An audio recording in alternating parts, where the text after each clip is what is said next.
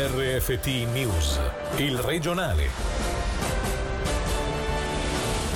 136 decessi sui 299 totali con coronavirus in Ticino e nei confronti di due strutture sono stati presi provvedimenti. Sono le case per anziani che non sanno ancora quando potranno riaprire alle visite esterne.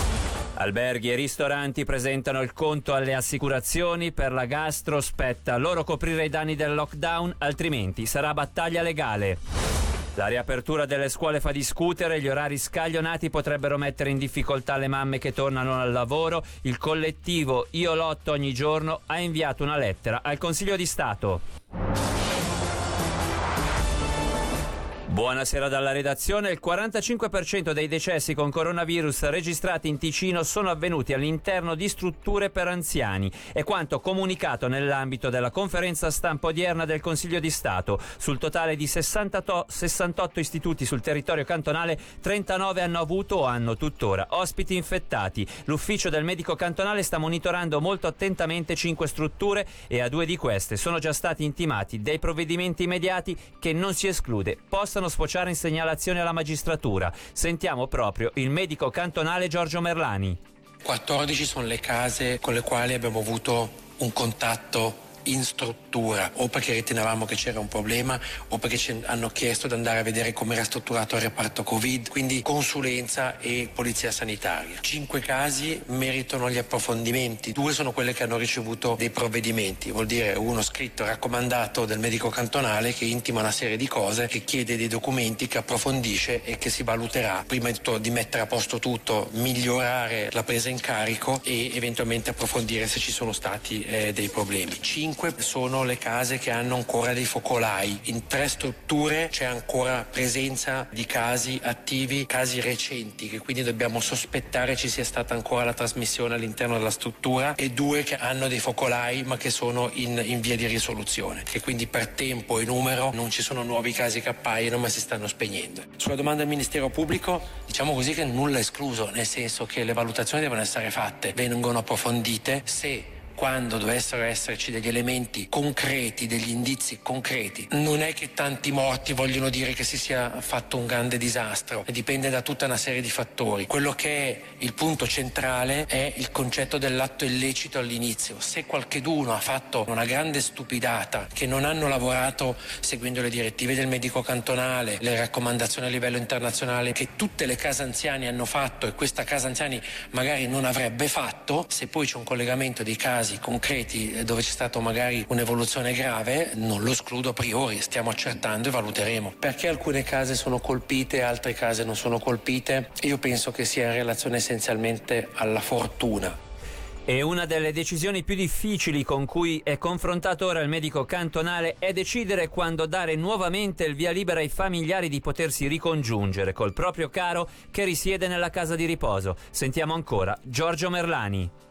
La riapertura è difficilissimo dare una risposta allo stato attuale. Una delle decisioni più tristi e più difficili che ho dovuto prendere ed è ancora più triste e difficile adesso perché vediamo che c'è un impatto sui residenti. Per chiunque è difficile accettare una separazione, per qualcuno che ha problemi cognitivi non capisce neanche il perché di questa separazione, per i familiari non devo neanche dirlo, anche per chi ci lavora dentro. È una scelta difficilissima perché ci sono delle persone che hanno anche magari un'aspettativa di vita limitata. Se potessero essere loro a scegliere di rischiare la vita per riabbracciare il nipotino, però portano il virus all'interno della struttura poi avremo di nuovo magari delle diffusioni. Stiamo riflettendo in modo molto intenso su questo aspetto. Una prima risposta che è un po' banale è stata le videochiamate, sono state create questi punti di incontro con delle separazioni di vetro e quant'altro. È molto triste, dovremmo trovare una soluzione. Il primo passo probabilmente è che l'andamento dell'epidemiologia sia tale che il rischio sia minimo. Il secondo aspetto sarà probabilmente cominciare a dire alle persone vulnerabili che possono circolare normalmente nella società e poi la parte più vulnerabile dei vulnerabili, i grandi anziani nelle strutture anziani. Non disperiamo, ci stiamo pensando, stiamo cercando di trovare delle soluzioni magari anche un po' più fantasiose, non dico bardati come infermieri, ma qualcosa di simile che permetta comunque un contatto, perché la separazione ha anche un impatto sulla vitalità e sulla vita delle persone. I danni subiti da albergatori e ristoratori a causa del coronavirus devono essere coperti dalle assicurazioni, è quanto sostiene l'associazione che tutela gli interessi del settore Gastro Suisse, che ha fatto controllare da esperti i contratti assicurativi di diversi operatori associati, sotto la lente in particolare i gruppi AXA, Elvezia e Generali, invitati alla negoziazione per trovare una soluzione per il settore. In caso contrario, non sono escluse le vie legali. Alessio Fonflue ha chiesto al presidente di Gastro Ticino e vicepresidente di Gastro Suisse Massimo Suter a cosa erano dovute queste decisioni anomalie oppure anche una disparità di trattamento perché ci risulta che altre compagnie assicurative riconoscevano il danno eh, causato dalla pandemia mentre che queste assicurazioni n- non lo riconoscono. Quindi troviamo giusto dare un segnale come associazione Mantello e a difesa dei nostri associati affinché anche essi possano ottenere quanto dovuto e quanto richiesto. Senza entrare nel dettaglio andavano praticamente a dire che il danno non era riconosciuto in quanto la pandemia risultava essere una problematica più grande di quanto era prevista dalla copertura assicurativa stessa e quindi non, non conoscevano. Però ripeto, sono veramente cavilli tecnici che abbiamo dato in mano agli avvocati e hanno trovato questa possibilità o questa via di uscita a favore dei nostri associati e quindi ci è risultato giusto informare tutti. Intendete poi in un secondo momento magari agire anche dal punto di vista legale? È una possibilità che abbiamo lì perché abbiamo anche raccolto i dati di tutti gli associati che sono uh, toccati direttamente da questo non pagamento e quindi quindi probabilmente si farà anche una causa comune nei confronti di quelle assicurazioni che intenderanno continuare o perseverare nel non voler pagare. Sarà il Mendrisiotto a pagare le maggiori conseguenze della recessione che si abbatterà sul Ticino a causa del coronavirus. Questo stando a uno studio redatto da economisti di UBS. Secondo gli specialisti non andrà molto meglio il Locarnese, dovrebbe invece limitare i danni il Luganese. Sentiamo Angelo Chiello. Stiamo facendo adesso delle analisi perché non sono facili, perché ci saranno diverse perdite se pensiamo solo sul gettito, sulla tassa di occupazione, sui parcheggi, ma sarà sicuramente di diversi milioni. Che la pandemia abbia effetti nefasti sull'economia non è un mistero. Questo era il capo di Castello Finanze di Locarno, Davide Giovannacci, da noi intervistato ieri. Oggi a cercare di inquadrare la situazione a livello nazionale ci hanno pensato gli economisti di UBS. Dallo studio il Locarnese sarà una delle zone più colpite dalla recessione economica a sud delle Alpi, una una contrazione che comunque non risparmierà il resto della Svizzera, soprattutto quella centrale. Rimanendo al Ticino, la situazione più grave dovrebbe verificarsi nel Mendrisiotto, danni più contenuti invece per il Luganese. Stando agli esperti, le perdite maggiori le subiranno le zone a vocazione turistica. Rispetto all'anno scorso, il valore aggiunto lordo complessivo di questo settore dovrebbe calare del 35%. L'industria invece dovrebbe resistere meglio, anche se avvertirà in modo marcato le conseguenze. Secondo l'analisi è prevista anche una stabilizzazione durante l'estate, ma un miglioramento vero e proprio non si verificherà prima di fine anno, più realisticamente nel corso del 2021. La riapertura delle scuole dell'obbligo prevista per l'11 di maggio solleva alcune perplessità tra genitori. Il collettivo Io lotto ogni giorno in una lettera indirizzata al Consiglio di Stato espone diverse questioni legate soprattutto alle famiglie con più figli e alle madri che dovranno tornare al lavoro. Sentiamo Angelica Lepori per il collettivo Io lotto. Le nostre preoccupazioni, al di là di quelle di carattere diciamo così, sanitario, vertono anche sulla questione della conciliazione lavoro-famiglia. Con i modelli che sono stati ventilati di riapertura ci sembra che sia assolutamente impossibile conciliare lavoro e famiglia. Se una famiglia ha due o tre figli che frequentano la scuola a giorni alterni, magari ad orari alterni, non ci sarà la mensa. Se le famiglie lavorano, chiaramente questo pone una serie eh, di ulteriori problemi. La decisione ufficialmente sarà presa il 4 maggio. In questi dieci giorni le scuole dovrebbero organizzare tutto quello che è appunto l'alternanza, i turni. È veramente un lavoro molto importante che vedo male in così poco tempo. Secondo noi l'unica reale alternativa è quella di mantenere così come oggi l'accudimento e rinviare a settembre l'apertura per mettere in pratica questi modelli. Ci sembra che questa fretta si scontri da una parte con le ragioni di sicurezza sanitaria e dall'altra parte pone tutta una serie serie di problemi organizzativi sia alle famiglie che alle scuole, che poi ai ragazzi.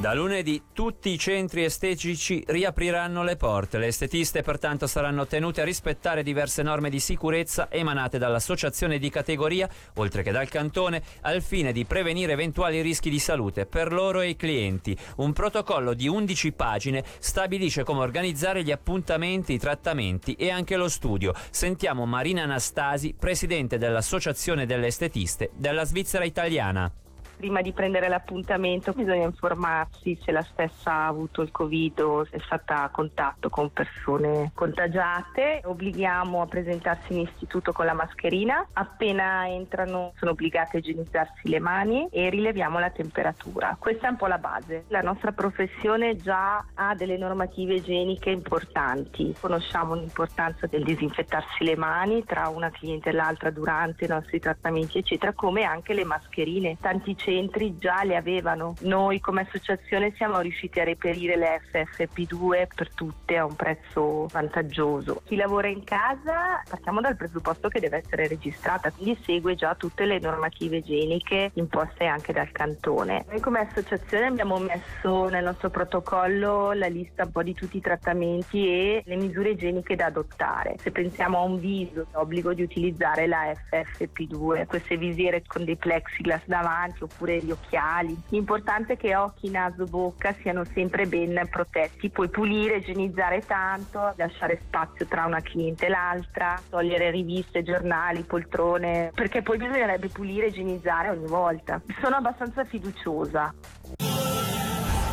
aiutare il commercio locale soprattutto in questo periodo di crisi è l'obiettivo degli organizzatori di Expo Verbano, fiera in programma a metà novembre al Pala Expo di Locarno. Per riuscire ad accogliere un centinaio di realtà economiche, tutti i commerci locali, entro inizio settimana prossima giungerà una richiesta ai comuni della regione per chiedere sostegno in vista dell'ottava edizione. Il segretario di Expo Verbano, Emilio Pozzi. La nostra è un'associazione che non persegue scopo di lucro e le difficoltà sono chiare e note a tutti. Come associazione abbiamo deciso di iscrivere a tutti i comuni del Locarnese per chiedere un contributo e un sostegno non tanto diretto a noi ma a quelli che sono i commerci locali. Cominceremo dalla città di Locarno alla quale chiederemo una partecipazione notevole nel senso di poter eh, venirci incontro per quanto riguarda gli aspetti legati all'affitto, città che tra parentesi è da sempre nostro partner principale principale. Comunque anche tutti gli altri comuni della zona hanno sempre contribuito come membri dell'associazione. Espo Verbano è soprattutto un momento di incontro. Il commerciante che si presenta a Espo Verbano ha la possibilità di incontrare 15.000 persone, di fare una buonissima promozione per quello che sono i propri prodotti. Non potrebbe frenare un po' tutto questa incertezza proprio sul fatto di potersi incontrare e di poter ospitare centinaia, migliaia di persone nell'arco di pochi giorni? La qualità del servizio che offriamo è sempre stata stata un pochettino la nostra carta vincente. Abbiamo degli spazi ampi, la possibilità di girare tra uno stand e l'altro senza entrare troppo in contatto, quindi io penso che da questo punto di vista siamo anche abbastanza tranquilli.